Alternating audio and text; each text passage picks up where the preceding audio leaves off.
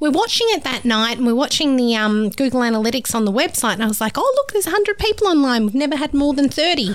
And I was like, oh, there's 1,000, 10,000, 60,000. Oh my God, I hope they don't try and buy. and so we're going to the chef. So, how much food have we got? Is it the 800 boxes we're going to have to stop selling soon? And he's like, oh, I thought you were full of shit. Like, that's what he said. And he goes, I only made 200. Oh. We sold two and a half thousand and no one knew how to turn off the website. Yeah. And the website crashed every two to four minutes. No one's ever lucky. I, mean, I think the only luck you get in life is where you're born, and then you make the rest. Stick around. It's going to be a good ride. bit flustered. I'm not going to lie. a bit flustered. Well, like I said, boys, I was digging a hole in my front yard. What was the hole for? of doing a retaining wall that I was supposed to get done by the weekend. Still doing retaining walls at this Extra. point. I thought we were talking about caulking last time. Yeah, this is extra, extra. Okay. Then I've got pavers over here. They're doing some work. I've got the fire guy just rocked up to do some stuff to my fireplace. And my calendar dings at me. I'm like, why is my calendar dinging at me? this, this is not when we're supposed to be. I look at it, it goes, supposed to be Melbourne right now, and I live an hour and a half away, so my morning's been very chaotic. You're here though, off the cut. Mate, You done well. Mate, I reckon you did well. good. I reckon you did good time. Didn't speed, kept the speed limit, so Good man. yeah. Did your research on the drive? I've got one. Did a lot of research. One more question about the hole, dude. Yeah. Down there, down the peninsula, how does that work with the sandy? How, how deep are you going? Easy how digging. wide? Easy digging. Is it easy? Yeah. Yeah, yeah. 1200 deep. It didn't take- Twelve hundred. Yeah. So what you You need say stairs hey, to get down Jono, there. Yeah. John, I'll need you to finish off another ah, Oh, 600 here. Had to race upstairs, shower up. had to ring the in-laws, key, pick the dogs up. There's a lot of action at the house. I've got to go. I've got to go to Melbourne. well, normally Danny's at you know at home, but she's not there today. So Is she normally letting you know? Anyway, Dan, you better get. I've got your clothes on the bed, mate. You're ready to oh, go? Oh, it was just a, it was just an extra thing I had to worry about the dogs. Yeah. We don't have to. Mm. Love it. There you go. We're here. Are you We're all here good. now, All mate? right, you Yeah. happy, happy to do a it- podcast now, Hollywood? Yeah, all excited about today. Very, very excited Me today. too. Very excited today. Welcome back, guys. Australia's number one podcast. Yeah. We are the little fish and we speak to the big fish about town each and every week. We talk property, mindset, development, business, life, bringing you guys as much value as possible. Thanks, guys, for listening or viewing, however you're consuming us. Please like, share, subscribe, interact, get the algorithm pumping, guys. Let's go. Let's get straight into it, guys. Today's guest practicing dietitian, an accredited exercise psychologist, physiologist, Come on, a diabetes ex. I can't say that word. Was it? Did you say Scientologist? Oh man, I've actually got it with an S, so I just see the PH. I'm dyslexic. diabetes, diabetes educator, and award-winning entrepreneur. She's an amazing businesswoman, having co-founded Be Fit Food, Australia's leading dietitian and doctor-designed meal provider. Put simply, she's a queen of weight loss and health. 2018 Business Award winner. Having successfully pitched Be Fit Food on Shark Tank 2020, Good show. Benny's favourite show Good show. gaining investment from Australian business royalty Janine Ellis. Boosters, boys. She's no joke. Nah, she's the real deal. Since that show, her business went from five to 65 staff in four weeks, growing 1,500% Wow. in that time. That's incredible. wouldn't Scary. need- It's they- almost scary. Well, like. how, how do you do that? They all need Well, name tags or we're gonna find out, aren't we? Yeah. We're going to find out. And she, serious growth, boys. And she's actually still here to tell the tale, which is amazing. Yeah. Kate Save. Yeah. Well, that's incredible. Five to sixty something plus staff. Yeah, 60 plus staff. How do you know who they are? You know, Oh, hell, yes, Yeah. I don't- Johnny. What, what's your name? yeah, By the crates. They're coming in by the busload. So actually, we had three Amandas, four Kates, three Sarahs. Not kidding. So they mostly had the same name. Yeah, yeah. Just had to have a crack. so you just have, yeah, just throw one out there and see who turns. yes, you. And Shark Tank was actually 2017. They only released it on the internet in 2020. That's probably why you think it's 2020. Yeah. 2020. I noticed a discrepancy there when I was sort of looking at it because I saw an interview. I that think would talk. Yeah, that would align with the timeline a bit more. Yeah, yeah. Well, it, your, your intro didn't make sense. You, um, you know, Kate won the business award in 2018, but then went on Shark Tank 2020. I didn't want to say anything. And, and it was the Telstra Business Telstra of the Business Year, so it wasn't just a bloody business award; it was the business award. Yeah, the business award, and I don't write the intros. As the host, Ben writes the intros. Do you know the other update? We just Yes. won the Telstra Business Award for Victoria last month for 2022. Oh, So wow. on that. Wow, that's awesome. awesome work. And they're, That's they're, live. they're the that's they're the awards. You know, there's a lot of awards flicking. We've even got a couple on our boardroom table, but Not the Telstra no, ones. Not the Telstra ones. Not yet. We're working on it. Telstra a big one for sure. Thanks for coming on, Kate. My pleasure. This Thanks is for awesome. having me. And just the intros might need a might need a lift the cog. or Yeah, two. we- well, we. Um, no, no, that's awesome. What we like to do is build a bit of context first.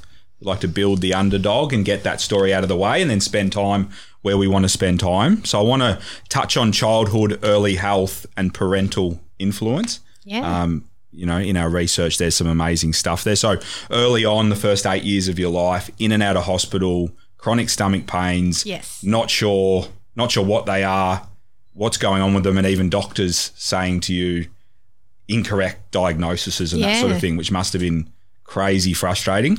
Yeah. And as a parent now, thinking my kids are seven and nine and having a kid Your parents must have, constantly sick. yeah, Yeah, it was horrible. your parents must have gone through hell during that time. And then it took until you were 19, 20 years of age until technology got to a point where they had MRIs and they could actually see uh, the tumour Yeah. in the end. And then they were able to operate on it. That's right. And I think actually there was a sense of relief. Being pretty naive as you are at 19, I was like, God, I hope they find something really bad this time because I'm sick of being told that there's nothing wrong with me. And then when they, they, um, I've been working my seven casual jobs. I come home from a, a nightclub at Crown Casino that I was working at, managing a bar at 6 a.m. in the morning, went for my scan at 8 when they open, fell asleep for seven hours, and I woke up to, there's no mobile phones back then, the, um, voicemail messages and there's seven of them from the doctor at three o'clock in the arvo saying you've got to come straight back. It's urgent this and that. And i was like oh. I hope it's good. And um, went back in there. They're like yep we need to get you in for emergency surgery. And i was like cool my calendar's booked for two weeks. Um, got my 20th birthday coming up and uh, that's in two weeks time. And um, very um, selfishly i was doing an inside sport um, you know stupid promo modeling thing as you do as a kid. And um, I'd gotten to the finals and the finals of that weekend and I said no I've got a modeling competition if you're going to chop me up and I can never show my stomach again I'm getting this out the way and I ended up coming runner up and um, now I have a, a scar that's kind of like an upside down smiley face so you could call it a frown the whole way from here to here Yeah, so, yeah. Because that was yeah. five hours of surgery. yeah They found the problem. They stitched you up, patched you up, yeah off you go. But 20 years, Yeah, it was it was pretty intense because I think eh, at the time as well, I'd kind of had, you know, my twentieth birthday. We'd hired this restaurant. It was like my last hurrah. I ended up in hospital that night because I got really sick um, at the end of the party, fortunately. And um, knowing that I was sort of going in for this operation, they told my parents there was a ten percent chance of death. Um, so you know, survival rate was Hard to hear. ninety percent, but. Yeah. I remember waking up on that Sunday, came out of hospital, and I thought I'm going to go for a big run along the beach. And back then, I actually wasn't a runner. I run now, but um, I just thought I'm going to run until I can't run anymore. And I ran 13 kilometres, which, if you guys are runners, that might not seem like nothing. But when you weren't a runner, I felt like I'd run to the end of the earth. And it was dark by the time I finished. And my my partner at the time picked me up. And um, the next day, when I went into hospital, I kind of uh, you know, had that empty thought where I was like, I think I've done everything. What if I don't wake up? Like it was pretty full on, and I had my little sister and my grandma and my parents there, and you know, they they sat with me, and I wasn't properly conscious for sort of four or five days because they had me on so many meds afterwards, and my actual twentieth birthday was three or four nights in after the surgery, and on that night after visitors had left on TV, the Bali bombing started. So I'm in this bed, I can't sit myself up. I've got a remote control to lift me up and down. I'm tied to all these medications, drainage tubes, catheters, all this stuff. Going, I can't even move if the bombs were to come to Australia. And it was terrifying. It was the lowest moment I've ever had. Yeah, yeah, that's that's crazy. That's crazy. And we sort of love it because it, it, it it's that that adversity that people go through. Feel like that can be a That massive builds that resilience. builds the it? resilience and can push you into push you into the future dramatically quickly. Growing up as a family and having all those health issues, your parents didn't have much money. No, they, they didn't have any money actually. So, um, Yeah. mum has a pre love clothing shop that she's had for 35 years in Rosebud, in case anyone's in the area. Um, Local, local for me. Yeah. Get down there. Dad's a knife sharpener. If anyone needs his knife Nice. sharpened, it used to be mobile 30 years ago, but Yep. since he couldn't afford a new van, he just has a dead van at the front of the house and they sharpen knives from home, or you can drop them off at the pre love clothing shop. So, Oh, okay, good to know. That's mum and dad's business. But they've also they've been entrepreneurial though, right? Yeah, done their own business thing. And look, dad started, he, he actually had an amazing career with, you know, wine and TNT and all of that. And then he decided he was going to start his own business and it failed and we lost everything. We just kept, um, you know, one of the cars and um, the, the house that we were living in and the mortgage. And they sold, you know, they had an investment, another car and whatever. And he opened the newspaper and said, we just need to be able to pay the school fees and bought the first business that he could afford, which was a mobile knife sharpening van. Never been into knife sharpening. He was Yeah, yeah. a businessman for TNT. and um, yeah, so he tried his own business and failed the first time. And second time, he's like, I just need to pay the bills. So Yeah, amazing. But he didn't amazing. give up, did he? Well, he, didn't still run went- off and get a job. Yeah, he didn't work for anyone. He still went for himself. Good on him. And back then, I can tell you, pre-love clothing was not sexy. It is now, but back then, I was the kid that was teased at school because I never had a new piece of clothing. I, I, I had everyone else's hand-me-downs from the whole peninsula. So, Kids going, I think we took that. Get take the tag, someone else's name on it. do you know Oh. all I ever wanted for my birthday was a brand new piece of clothing? Yeah. And um, Um, I asked Dad, I wanted a surf piece of clothing. So my best girlfriend, she had all these surf t-shirts, and she had so many. She wore them as nighties to go to bed. So I'd want to sleep at her house, particularly during the week, so then I could keep the t-shirt, take it with me on the weekend, wear it to a party. Yeah. I'd have a surf Pretend you're taking it home to wash it.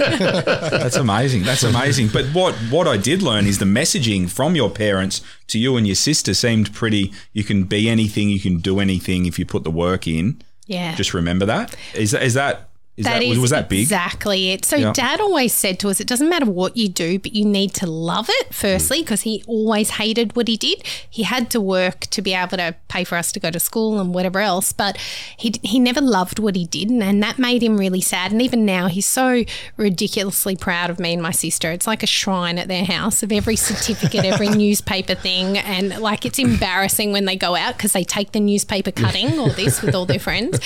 Um, they'll show anyone who's interested, but they know my sister and I love what we do, and if you love it, you want to be the best at it. So, um, yeah, And they also know the there. adversity that you've been through, and and the, the, the yeah, you guys have had to on your own go out and figure it out, and, Yeah. and we know from uh, your story, Kate, that you've gone to the very top of your industry as well. So it's not like you've just sort of launched another business like this business is changing lives and i'm sure we'll get to it later and, and you've got big plans to continue to do that which is yeah it's pretty wild i'd be proud too I'll bring in and, got, and, and, and, I- and I love that messaging from your from your uh, parents as well because I've got three kids and I kind of found myself in your dad's situation as well, Pete as well, somewhat. But Hmm. you know, we were shop fitters for years, and I did it, and I learned to love it a bit, but I never was in love with it. Yeah. and we were late.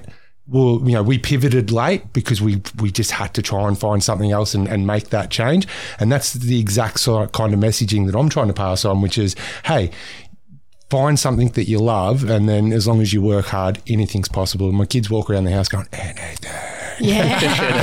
That's cool. That's hardcore. That's yeah, it's just hardcore. hardcore, so it's almost yeah. ingrained into them. Yeah. Yeah. All right. So we've had the operation. Mm-hmm. Life sounds like it opened up. Yeah. Let's go. And you, you know, you went and studied dietitian, uh, and then you started a business as well. You got your clinics down on the down on the peninsula. If you want to sort of start us there as a f- Yeah. as far as an entrepreneur and a, a businesswoman. Yeah. So uh, I guess my first time selling stuff, we um, used to sell stuff out the front of our house, my sister and I. So I think there's a photo of me selling lollies of all things when I'm like five years old out the front of our house on a busy main road. I'm like, not sure that's safe. Next but to the- hey, next to the knife cool. truck? Yeah. and, um, you know, by the time I was 14 and nine months, I had my first two or three casual jobs. By the time I was 18, I had seven casual jobs. My sister, who's two and a half years younger than me, she just took the seven casual jobs that I had. She started at 11 because they kind of thought she was me because we looked similar at the time, except she's got darker hair and we'd fill in for each other. So by the time I was 20 and she was still in high school at 17, we bought our first investment property. We had three by the within the next two years, and um, it was you know banks wouldn't lend us money. Talking about banks and money and cash flow and whatever, so I just heckled anybody who would listen about getting a loan. And there was one silly guy who just kept picking up the phone in Mornington. Peter Ritchie had Wizard Home Loans yeah, at the yeah, time. They, I don't think they're around anymore. I, I don't know. no, anyway, they're gone, yeah. yeah, and he um Because they was they was lending money to miners by the sound of it. Shout out Ritchie. Yeah, he actually just kept answering the phones. I just kept hassling him, kept meeting him, catching the bus because I was saving money on fuel because you wouldn't drive to Mornington and waste all your fuel money in your car. you got the bus for 45 cents. And um, yeah, he gave us the first loan. And he's like, What are you going to buy? And I was like, Oh, I want to buy a house. And he's like, oh, Where? And I was like, I don't know. Tell me you'll give me the money and I'll find one. and that was it. So Jane And that I was at just- 20? Yeah. And she was 17. She was still in high school. And Yeah, he's yeah. like, Are you sure I should be loaning you money? I was like, Yeah, yeah, be fine. I've got so many. Uh, I don't know if you say this on air, but we got lots of cash tips from our seven casual jobs because we were working hospitality, catering, bakeries. Like you get tips at the end of every shift. So you'd have not just your savings from your actual workings, but all the tips. And if you worked hard, like catering jobs could be 15 hours at a wedding, like, you know, from setup, Yeah. from skewering raw chicken to putting, you know, chairs and polishing cutlery to the end of the night when you're cleaning up the stuff and putting it all away. So, yeah. Do you, Kate, do you think your resilience come from those early days of, of being crook and then always wanting to find out what was wrong? Where does it come from? Yeah, that that was always interesting. Um, in high school, when everyone's sort of working out what they want to be, and I was like, "Oh, I have no idea." And my friends like, "You're kidding me! All you talk about is food." I love food, and I have the biggest appetite for a small female. Um, I could eat uh, any of the men under the table, you know, back then, uh, boys. And um, yeah, they're like, of course you're going to do something with food. You love food. And I was like, yeah, what? And then when I sort of started thinking about it, I was like, I want to understand why the doctors think food's bad for me and why they think food's making me sick because I don't feel bad when I eat. I feel bad when I get sick, but the sickness didn't feel like it was about the food. So I think that was my interest because I was like, I feel like food is good for us and it's nutrition and it makes us well. But the doctors are saying, oh, no, you've got a tummy ache because you ate something bad. And I was like, like what? Yeah. Wow. It'd be frustrating. Yeah, it was But awful. you, but you knew deep down, you, you know, I, th- I think I heard you say, people know, you know, you know yourself. Yeah, you know you, you know yourself something better than any other external external Mm. person, and you knew that the food wasn't the issue. Yeah, and sadly, sort of six months after I'd had my operation, there was a girl that I was working at the surf shop with at the time, and she was talking about all these tummy pains, and then she was all itchy all over her skin. And they investigated, couldn't find anything, and in the end, they put her in a psych ward because she'd scratched off all of her skin, and her even her whole family thought she was crazy. This poor girl. And it turned out she had pancreatic cancer, and you've actually got a ninety percent death rate with that, not survival rate. And she lived, but her scar was like here to here. At least mine was here to here, so I could cover it. Mm. Yeah. So, and I knew there was something wrong with her because I knew no one believed me, Yeah. and she was in the same situation six months after. And I said, never stop looking. Yeah, and that's Yeah. part of part of your drive to go and resilience. edu- educate yourself, start your businesses, and Yeah. Even when they people say no to the loan. Yeah. to the loan. keep- keep Just ringing. keep ringing. Yeah, yeah. Well, that's, Yeah. that's a that's a very, give up. it's a good never give up. Absolutely. Kind of the, Find the a way. Shark Tank story next. yeah, I didn't give up. Yeah. Yeah, yeah. yeah. Okay, so What, what what does Benny always say? Always chase the nose. Yeah, yeah. Yeah. Don't be scared Don't of be the scared nose. of the nose. Yeah. Yeah. Ah. Yeah, like because people, it's like especially like a good analogy is sales, right? Yeah. So people are scared of the no, so they're they're, they're really tentative around asking the, the tough questions. But the reality is, you want to get the nose because as Fast soon no. you, yeah, as soon as you get the nose, then you you realize okay, well they're a no, so I can put my focus else, elsewhere. Sort of. Yeah. Yeah. Cool. so Chase the nose. so you bought the house with the sister, Yes. which is fan, you know, businesswoman, Yep. savage, getting into it. what what happens from there? Studies, businesses. Yeah, so yeah, did my degrees, you know, nutrition, dietetics, exercise science. I did a master's of clinical exercise physiology, my diabetes education. More recently, I've done my MBA because I thought if I'm going to run a business, I better know something about it, um, particularly money. um, yeah, and I, I I think then my dietitian business just happened um, because I oh, I started personal training. That was the start of it. I'm working at an educa- education ed- Education Institute, writing nutrition courses and teaching them. And I just found I was personal training before and after hours at this stage. And I thought, why am I not like I'm making enough money from the PT? So I went into that and I said to dad, I'm actually going to quit my full time job and um, start PT and start my own dietitian business. And he's like, with what? Like, how? and I was like, oh, I've, I've got like 10 clients. They all said they'd back me. They'll do three sessions each a week that covers the rent and I'll build it from there. He's like, nope. He got scared, I think, because he'd lost his full time job, Yeah. tried to mm. start business, and it failed the first time. Mm. And he just said, Do not do it. You're getting more money. My wage then was like 60 grand, which was like his dream salary that I don't think he'd ever got in his lifetime as well. Mm. And he's like, How could you give that away? And I was like, I know I can make this work. So I signed a lease and started my own gym and then the dietitian stuff just came. As soon as I finished my degree I started consulting. And within probably two years I had 23 staff with my gym and um, all different health services. You know we had I don't know everything. Physios osteos podiatrists everyone there. And um, it was only after I gave birth to my first child and I was working 23 hours a day pretty much even when I was breastfeeding in the middle of the night that I went what is this baby in my arm? Oh that's right I had a baby and I forgot because I'm so busy. So I sold off the gym part of the business to Australia's leading exercise physiology company at the time and I kept the dietitian part so we consult to 11 medical centres and three private hospitals, and I still have that today. And, you know, when you know what it is that you do well and that you love, it's easy to focus on that. But sometimes you go too broad mm. because you see little opportunities, but they're not the right things. That's probably one of my biggest tips is really hone in on what you love and what you're really good at and forget about the periphery.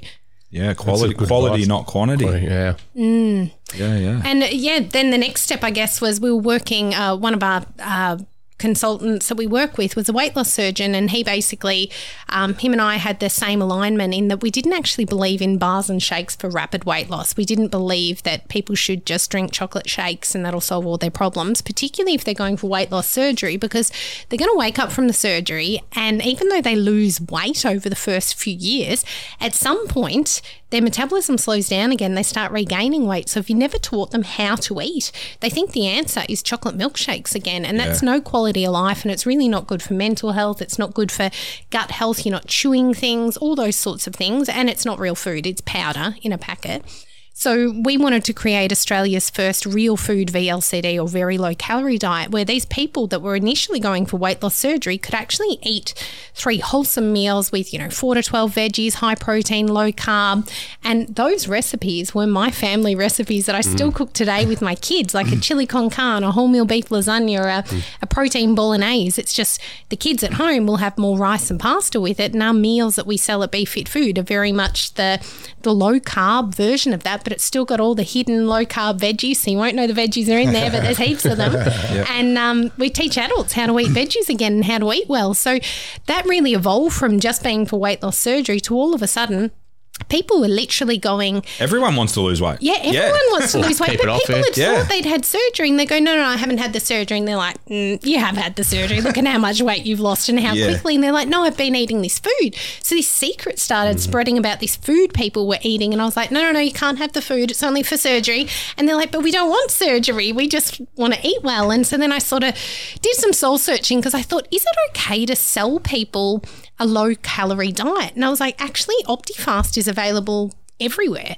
You know what I mean? Yeah. Protein mm. shakes are available Yeah. everywhere and people use them without any guidance. And I was like, well, if I provide free dietitian support, which is what we do at Be Fit Food, we can actually guide people how to eat small, nutritious meals and get the first five kilos off. So on average, our customers lose 5.89 kilos in 14 days. And that's on average. That's an average 84 kilo person loses that much weight if there's 100% compliance. So we know that it can do no harm. If my kids can eat it, I can eat it. We just eat other stuff as well. You know, you just have other stuff, but the food is just food. It can't do any harm. So once I was comfortable with that, we started um, selling to anyone who wanted it. I mean, you put it on the internet and you can't stop people Yeah. buying it. So Correct. I was going to correct. ask: Is it in, individualized, or is it in like categories of certain weight division? Is it is it like a male female then it- weight building division? blocks. So what we do is, so every meal is a small 250 calorie meal with a minimum of 20 to 30 grams of protein and a maximum of 15 to 20 grams of carbs. And so, like a, a female who who needs to lose weight, who's really inactive, might have three meals a day, two protein snacks.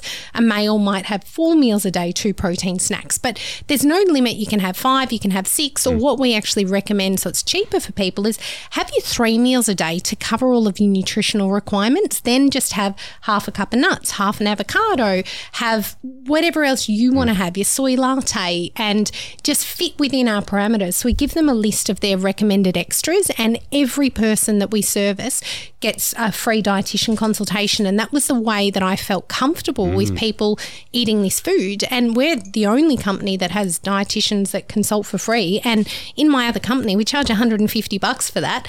But at BeFit Food, I wasn't comfortable selling food without knowing that it was personalized and that people hmm. would get the results and that it wasn't a risk.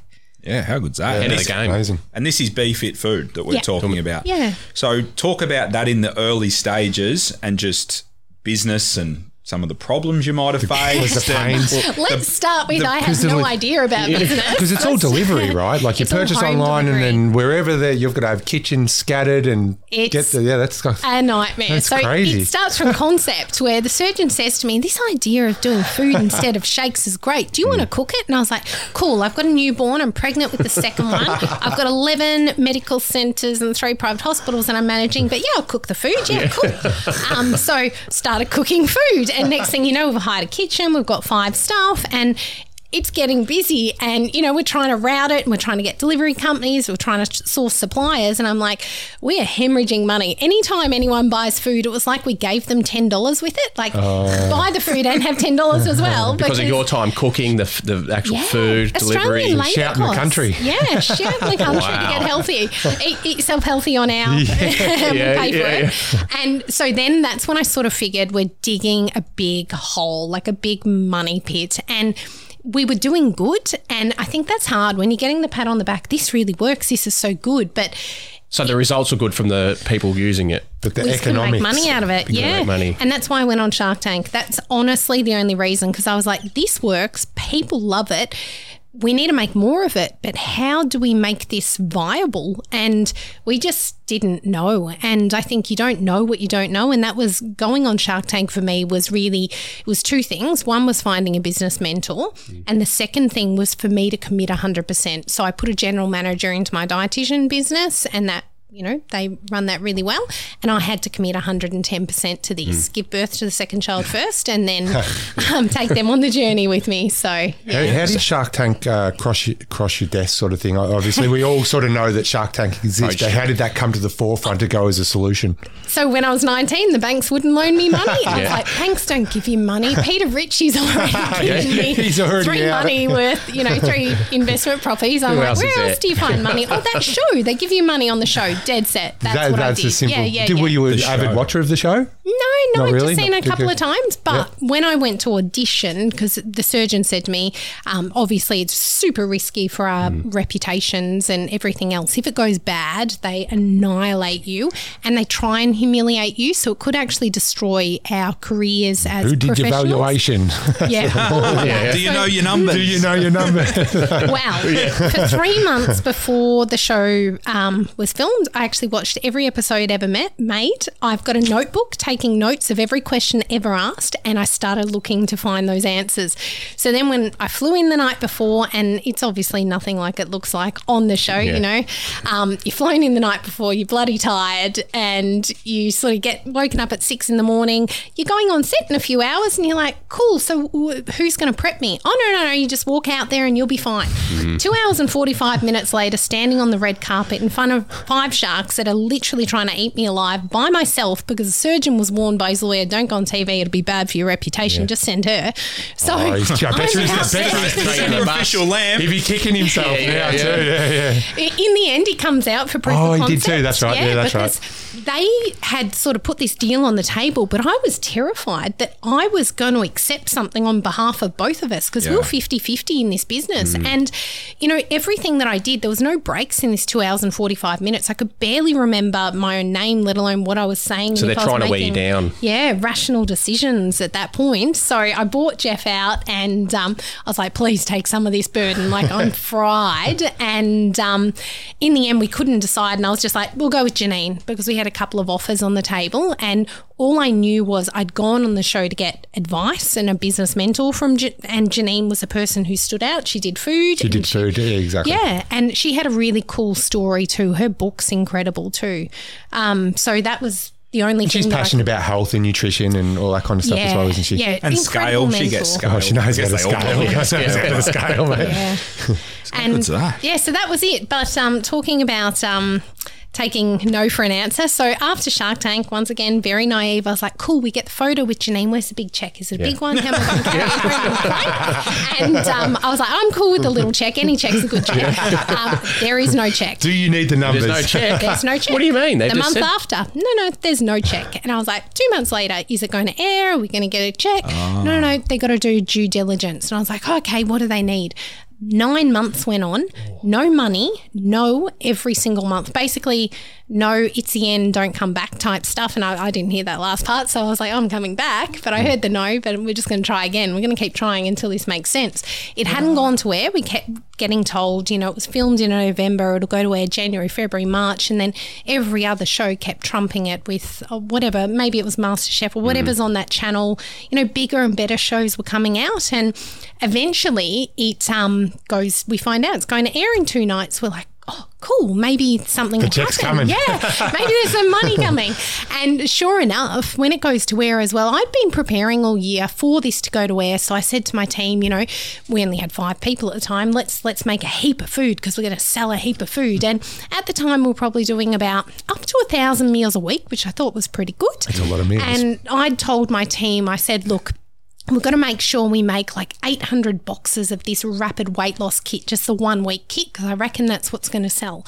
And the team, like, yeah, yeah, yeah. And the production manager at the time, he's like, mm, yeah. And I was like, I don't think you're on board with this, but that's okay. So looking around the kitchen, I'm like, where's all this food? And I've got a warehouse at this stage, got a big, you know, container freezer. Where's the food? Couldn't find it anywhere. We're watching it that night and we're watching the um, Google Analytics on the website. And I was like, oh, look, there's 100 people online. We've never had more than 30. And I was like, oh, there's a thousand, ten thousand, sixty thousand. Oh my God, I hope they don't try and buy.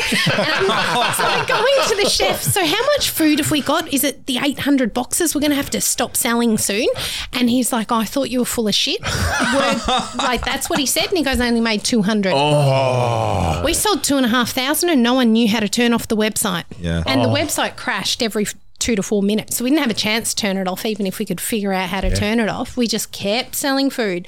So I thought, oh, I'll go into the office and see if there's any voicemail messages. So I borrowed off a friend those VoIP phones, the voice over oh, internet yeah, phones, yeah, plugged yeah. them into every wall there. Every single phone was going off its head and had hundreds of calls. And I was like, Oh. we'll deal with this tomorrow because it's like 11.30 at night. And I was like, I wonder if anyone will turn up tomorrow.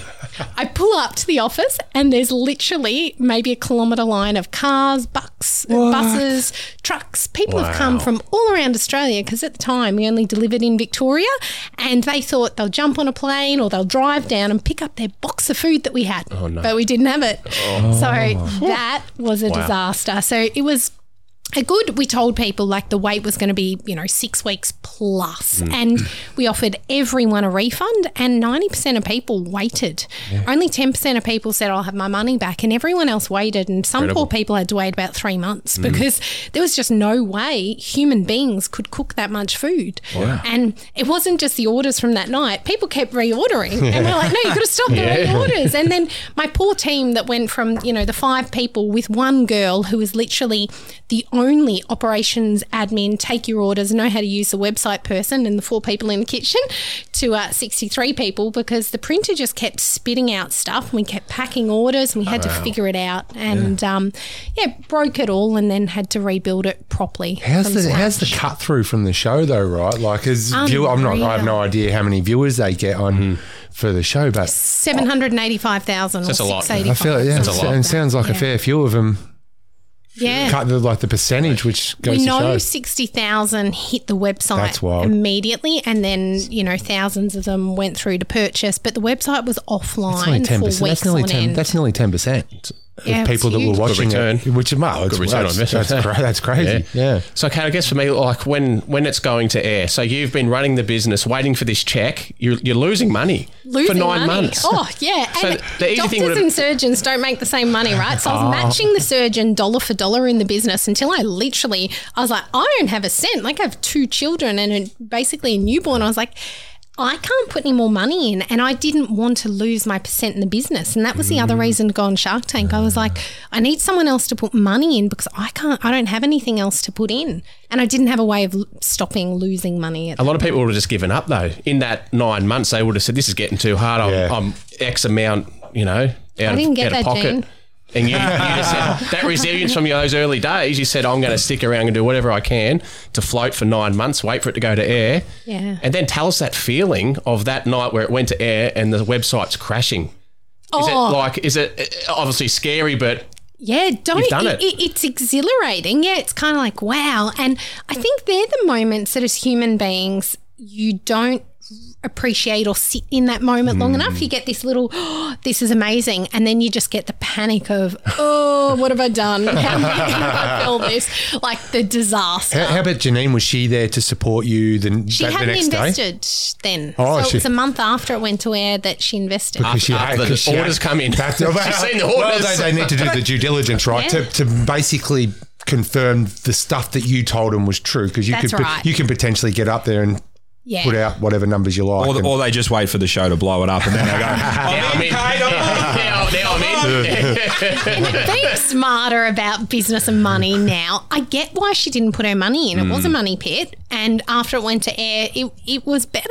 Um, didn't mean we knew how to run it back then, but nobody would have. And I think it probably took me two or three years to really get some confidence to run the business. I kept thinking that there was a miracle person that you could hire. And it's, I still think that sometimes. I always doubt myself and I go, there's got to be someone who knows how to do this better than me. And then I go back and I look at all the mistakes I've made. And every time you make a mistake, you have a really good learning from mm, it. And if people haven't made those mistakes and haven't felt how bad that mm. feels, they can't actually make better decisions. So I think the only better people to run it are the people that may they probably have to have had their own business before. They have to have had the threat of losing their house, losing mm.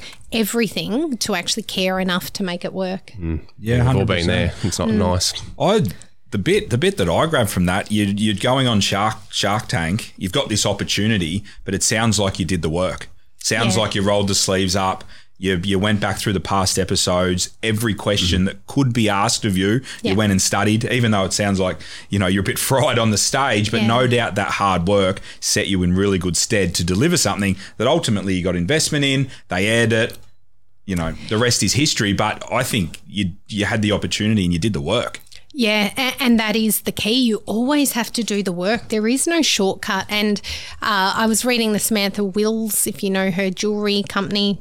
Anyway, she's got an incredible book called From Gold to Dust or something like that. And the same thing, people think it's an overnight success or whatever else, but they don't see the bleeding fingers, the Yeah. calluses. She Yeah. worked 23 hours a day to fill orders all around the world as this thing went out of control. She's got all these actresses wearing it, and it's just her running the whole thing behind the scenes with these bleeding hands, you know? Yeah, It's, yeah. um, yeah. It's- you it's- got to put the work in. It's real, isn't it? Yeah. Because you've gone, you, you you did it quite quickly. Your you know your growth and your scale was really quite quickly. But Yeah. managing that and navigating that and bringing people on and bringing good people on. Yeah. We talk to a lot of people on here that that they have those same issues. And and what are your thoughts? Getting good people around you, delegating, Yeah. passing passing the tasks on. The daily task. Can I even yeah, go so- before that? Are you wearing every hat at the start? Because I know in our business, Yeah. we were trying to wear every hat, and Yeah. it just you can't be the best at what you do. Is that No, sort of where oh you, yeah, exactly, exactly. Because I guess it's hard to give direction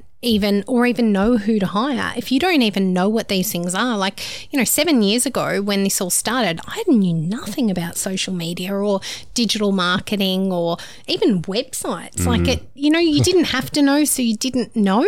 So it's hard to know who to hire as mm. well. So you don't know other people are experts in things until you figure out how bad you are at it.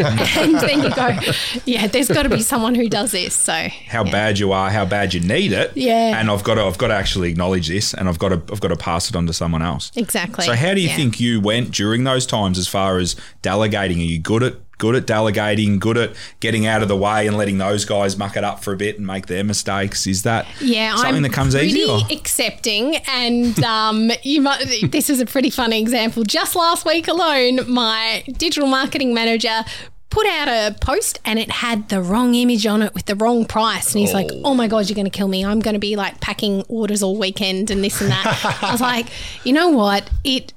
Who cares? It it's a mistake. Mistakes happen. I'm probably too forgiving, but everybody has their chance to make a mistake, just don't make it again. And hmm. Janine always said that to me too. You'll always be forgiven the first time. So having someone, you know, believe in you that it's okay and accept that you're Yeah. going to make mistakes as long as you come back from them and you don't make them again. If you don't learn from your hmm. mistake, you're gone. But Is that learn you had from in- the mistakes. Have you had to have many of those tough conversations as well? Yeah, yeah, and that's that's the bit that I really hate. Actually, I like thank it. Yeah, I hate heavens I have a sister who's incredible at HR because um, I can't do it. It actually breaks me as a person and as a leader too. So I've had lots of you know different sorts of coaching bits and pieces, and people telling me, you know, you need to be this type of leader, and I try and be that person, and I'm a fragment of a human, and I just it breaks me. So mm. I've got a pretty unique leadership style. I'm super optimistic, super passionate on 24 7, and it comes with its all its other flaws, which means I have to delegate because the attention to detail is only there in the things that matter most, not in the little things. And those little things might matter to someone else, but to me, the things I'm going to pick up is I don't know if um a pallet only has, you know, 57 layers of cartons because I'm, I'm used to looking at it and I know that every carton's worth X amount of dollars. Like I see weird things. Like in my numbers, I see everything. so my accountant and I sit there every month. I go, that's not right.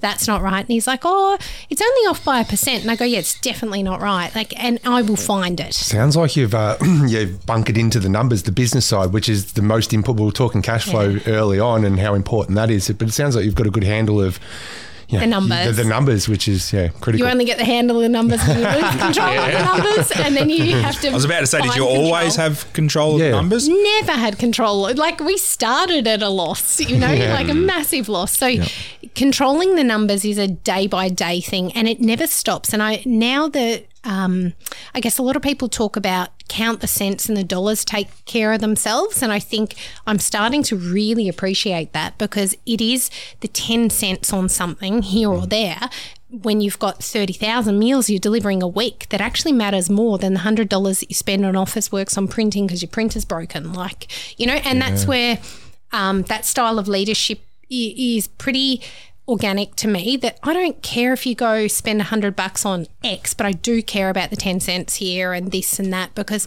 they're cumulative, they're repetitive, and they're mm. the things that make the big dents in the, the P&L or the balance sheet. And that's knowing your business, isn't it? That's knowing your business to a level that that dollar doesn't affect me, but Yeah. these cents affect me. And like you say, the repetition, it starts to scale. You let 10 cents go, you let 20 cents go, suddenly 80 cents per unit. Yeah. And suddenly you're chasing chasing tail. Yeah, and I'm sure with you guys being tradies too, it's that bill of materials. It's the Yeah. the nuts and bolts of everything that actually makes the Especially difference. these hinges. days. I I mean, like the businesses, how many businesses are going under as builders at the moment? Yeah. It's because of fixed price contracts. It's just really bad. Um, I, I guess, Kate, so I want to go back as well to when we've gone from five staff to 60 plus staff. I'm guessing with the five staff, you had a great culture. Everyone worked really well together. When you've grown it that quick, How do you how do you keep that good culture and how do you get people to work system in your systems? I guess how do you teach that, or, or were there systems, or There was no systems at the start, so that was easy. Okay, yeah, and it was like awesome. a party because we were going 24 7. So everyone was on all the time until they burnt out. So then we had to really strategically, um, you know, break up teams, break up departments. Because at the start, just everything needed to be done, Mm. everything. So it, you couldn't work out what you actually needed until you worked that out, I guess, Yeah, because yeah. there's a new problem every day. So Mm.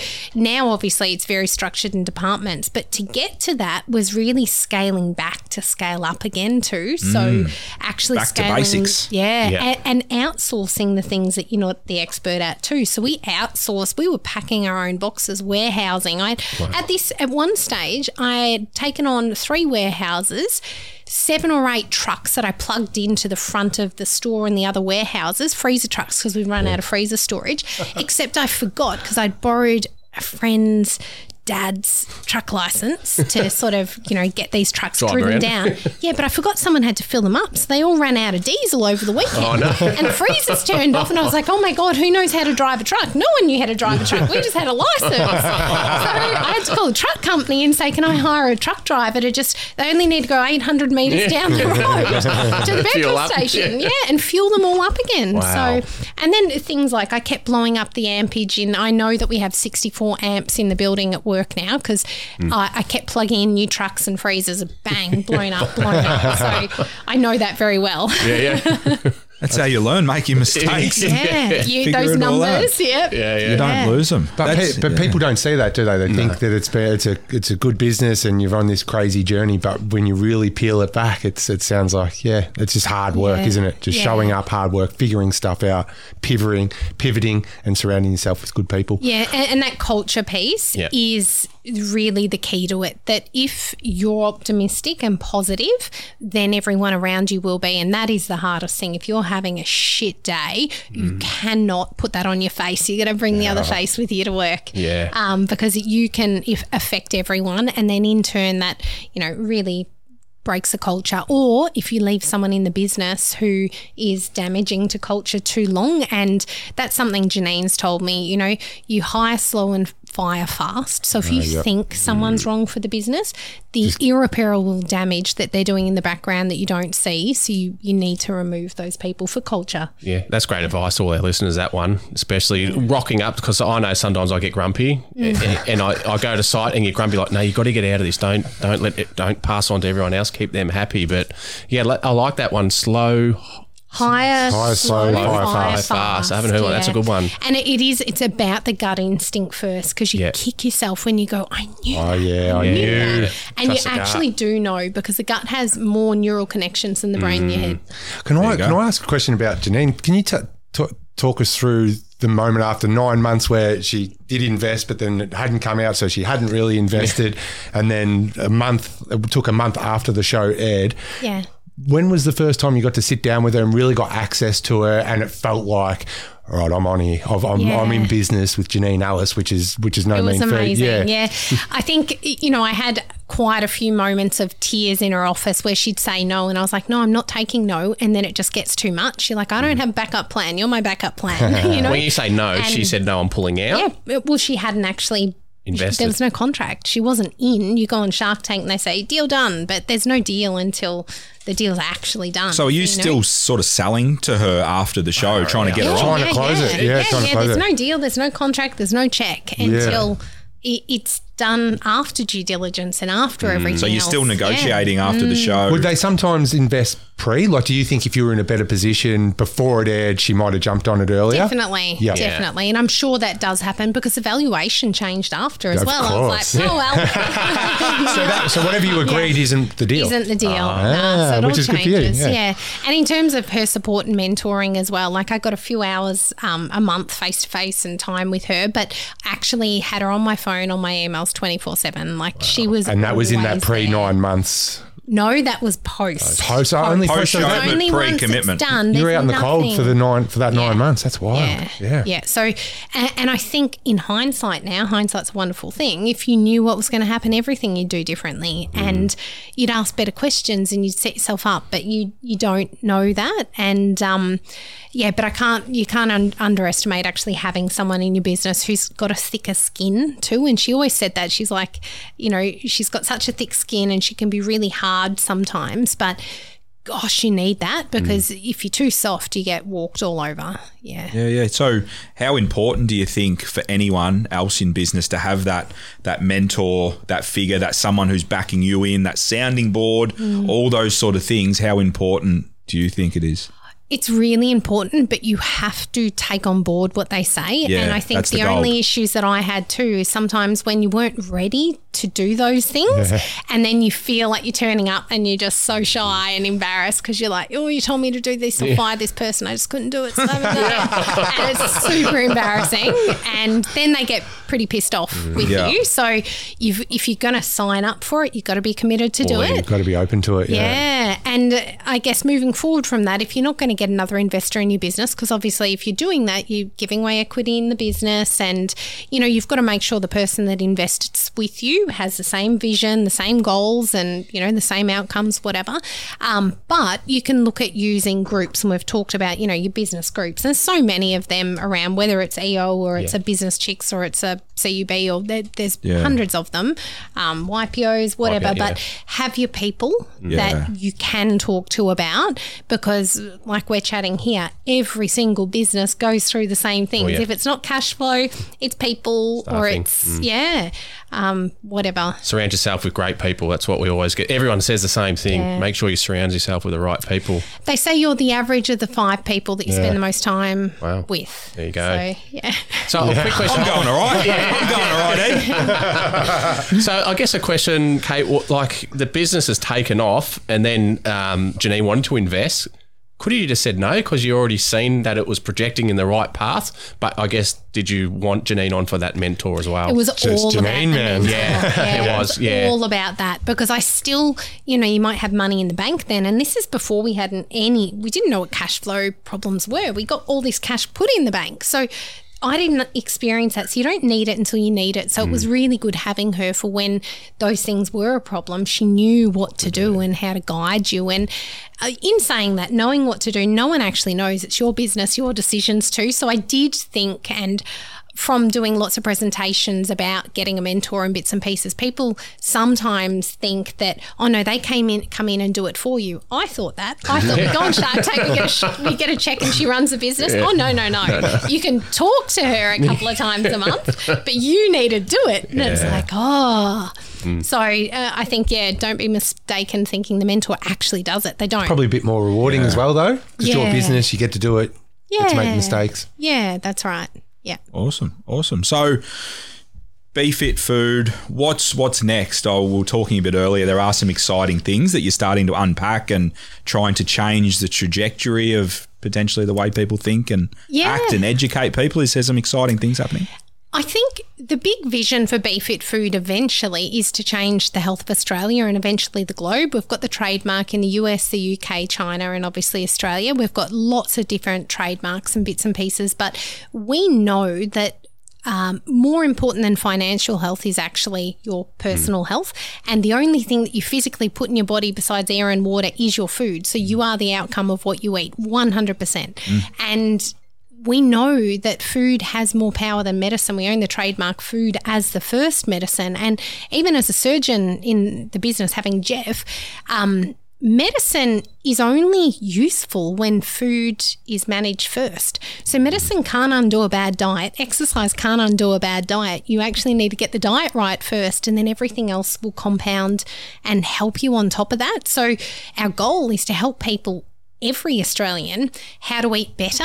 And if they can eat better, they'll have better health, they'll need less medication. So we're, we're really here to disrupt the surgical industry, the supplements industry, the medical industry, the pharmaceuticals. And I guess they're the big guys that have the money out there, like your mm-hmm. Nestle's and whoever else that mm. can advertise all their products and their shakes and their bars and Selling the fairy floss. yeah, that's right. And the real good stuff is the stuff that they don't want to sell because it's hard to make. And it's Australian labour of real ingredients. Someone has to pick it, mm. wash it, chop it, cook Yeah, it, it do the time. dishes. Yeah. You know, Yeah. it's not fun. Yeah. and that's then home right. deliver it. It's expensive.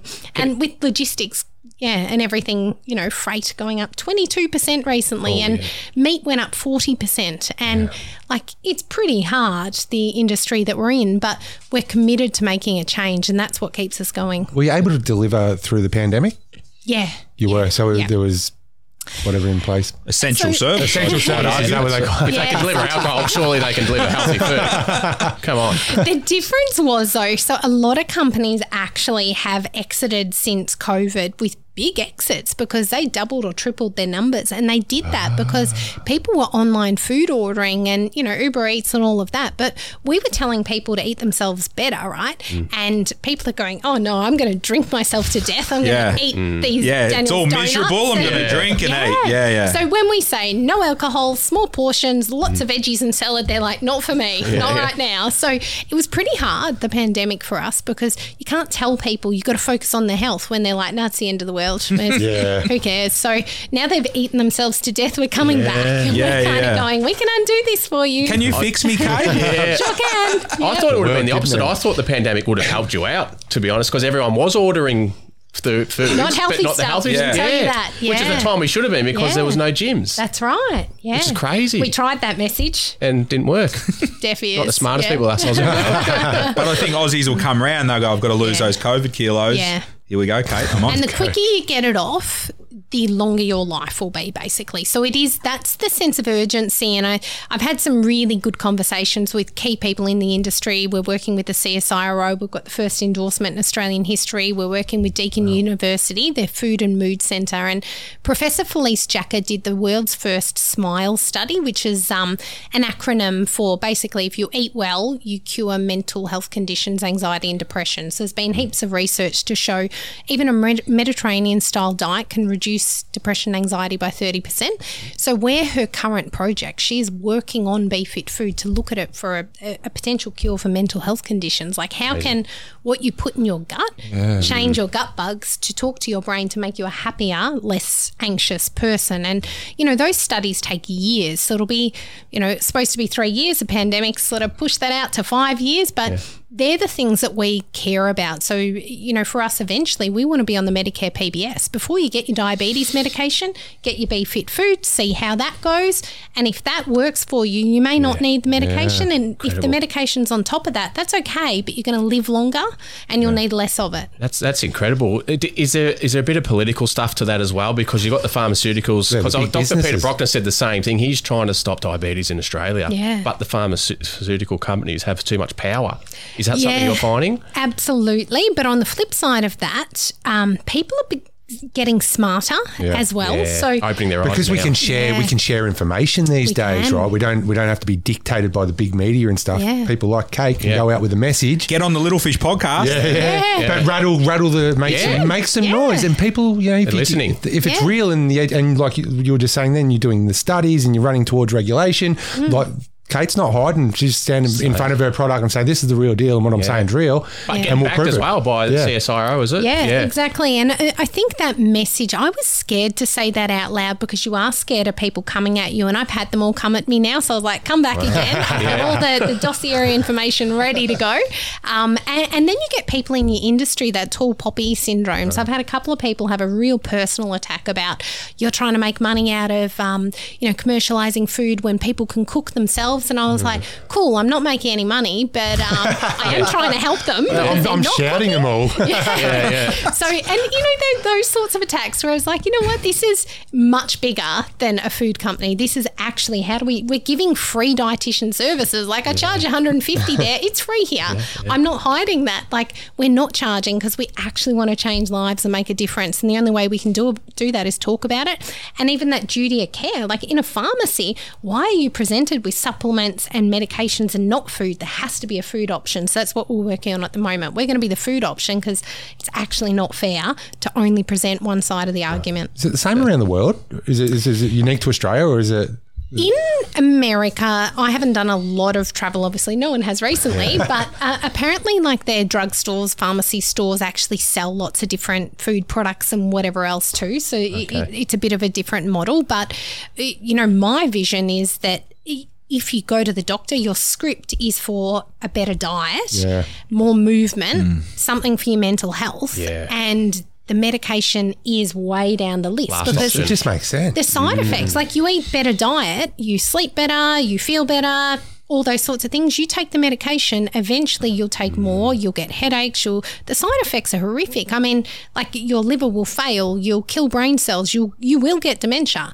Like they it's in the fine print. Why don't we know? This? But why don't we know this? That's the Well, the fine print doesn't actually come in the packet anymore. I found out because my dad got some medication the other day, and I was like, he's like, I've got so many side effects from this, and I was like, where's the, the little printout? There's no printout in the box. You actually have to scan the QR code, go oh, online, and read. so and it's read harder it. now to get it. And Dad's not doing that. No, The old no, QR no. code. What's that? Dad's What's- seventy nine. well, it's trying to What's teach old QR? dogs. It's trying to teach old dogs new tricks Yeah. on scale. You know. Yeah, and Dad's the best cook in the world, by the way. He's got like 500 cookbooks, maybe more. And Sharp knives. Outdoor kitchen. Yeah, all he does The is sharpest cook. knives in That's the it. kitchen. That's all he watches on TV, cooking shows. Yeah, Yeah, Dad's that? done a lot of the recipes. Actually, he's Dad's Chinese, by the way. So I'm part Chinese. He's half Chinese. So we have the most amazing dim sims, and it's Dad's home recipe. Love it, dude. Top three, top three for me. They're vegetarian ones, I'd like them. That's uh, Kate. You're doing some amazing things. We really appreciate your time. Really appreciate you coming in, and hopefully have you back one day.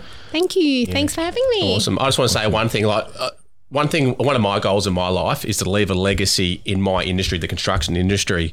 You're doing that in your industry. You're changing it. You're changing people's lives. So you're going to leave an amazing legacy, and, and hats off to you for that. Absolutely. Thank Hundred percent. you. Well said, Hollywood. Yeah, That's it's, spot it's on. bigger. It's bigger than just business, isn't it? Like some people are just running businesses. Yeah. This is Changing yeah, lives. changing lives. This is it's a mission. Yeah. Do you- one little bit to add there. A girlfriend went for a job at a business and they said to her, a big corporate, they said, um, Do you know what the vision for the business is? She goes, I read it on the website, but actually, I don't want to work here if that's what it actually is profit for shareholders. I was like, That is not why our business exists. So I'm sure they'd like that. But um, that does not sit in our values, goals, whatever. Like, I get it that you need to do that to make the business run, but how could you work for a business that doesn't have a bigger purpose? Yeah. You know? Yeah.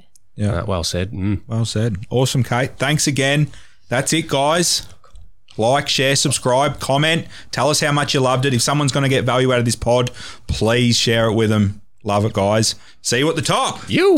I'll be on time next week. Yeah.